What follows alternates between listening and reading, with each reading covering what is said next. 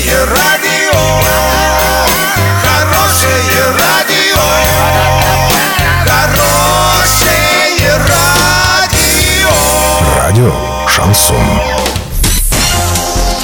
С новостями к этому часу Александра Белова. Здравствуйте. Спонсор выпуска магазин «Строительный бум». Низкие цены всегда. Картина дня за 30 секунд. Стали известны условия наблюдения в отношении Армета Юмс. Глава Минтруда заявила о повышении зарплат бюджетников. Подробнее обо всем. Подробнее обо всем.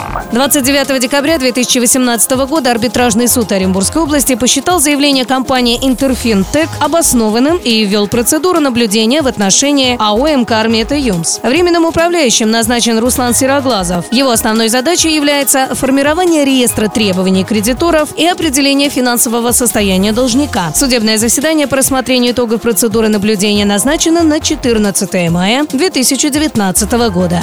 Тем временем министр труда и социальной защиты Максим Топилин заявил о повышении зарплат работников бюджетной сферы в 2019 году. Об этом сообщает российская газета. По его словам, из федерального бюджета на эти цели будет дополнительно выделено 100 миллиардов рублей. Министр добавил, что увеличение оплаты труда бюджетников должно соответствовать росту средней зарплаты в регионе.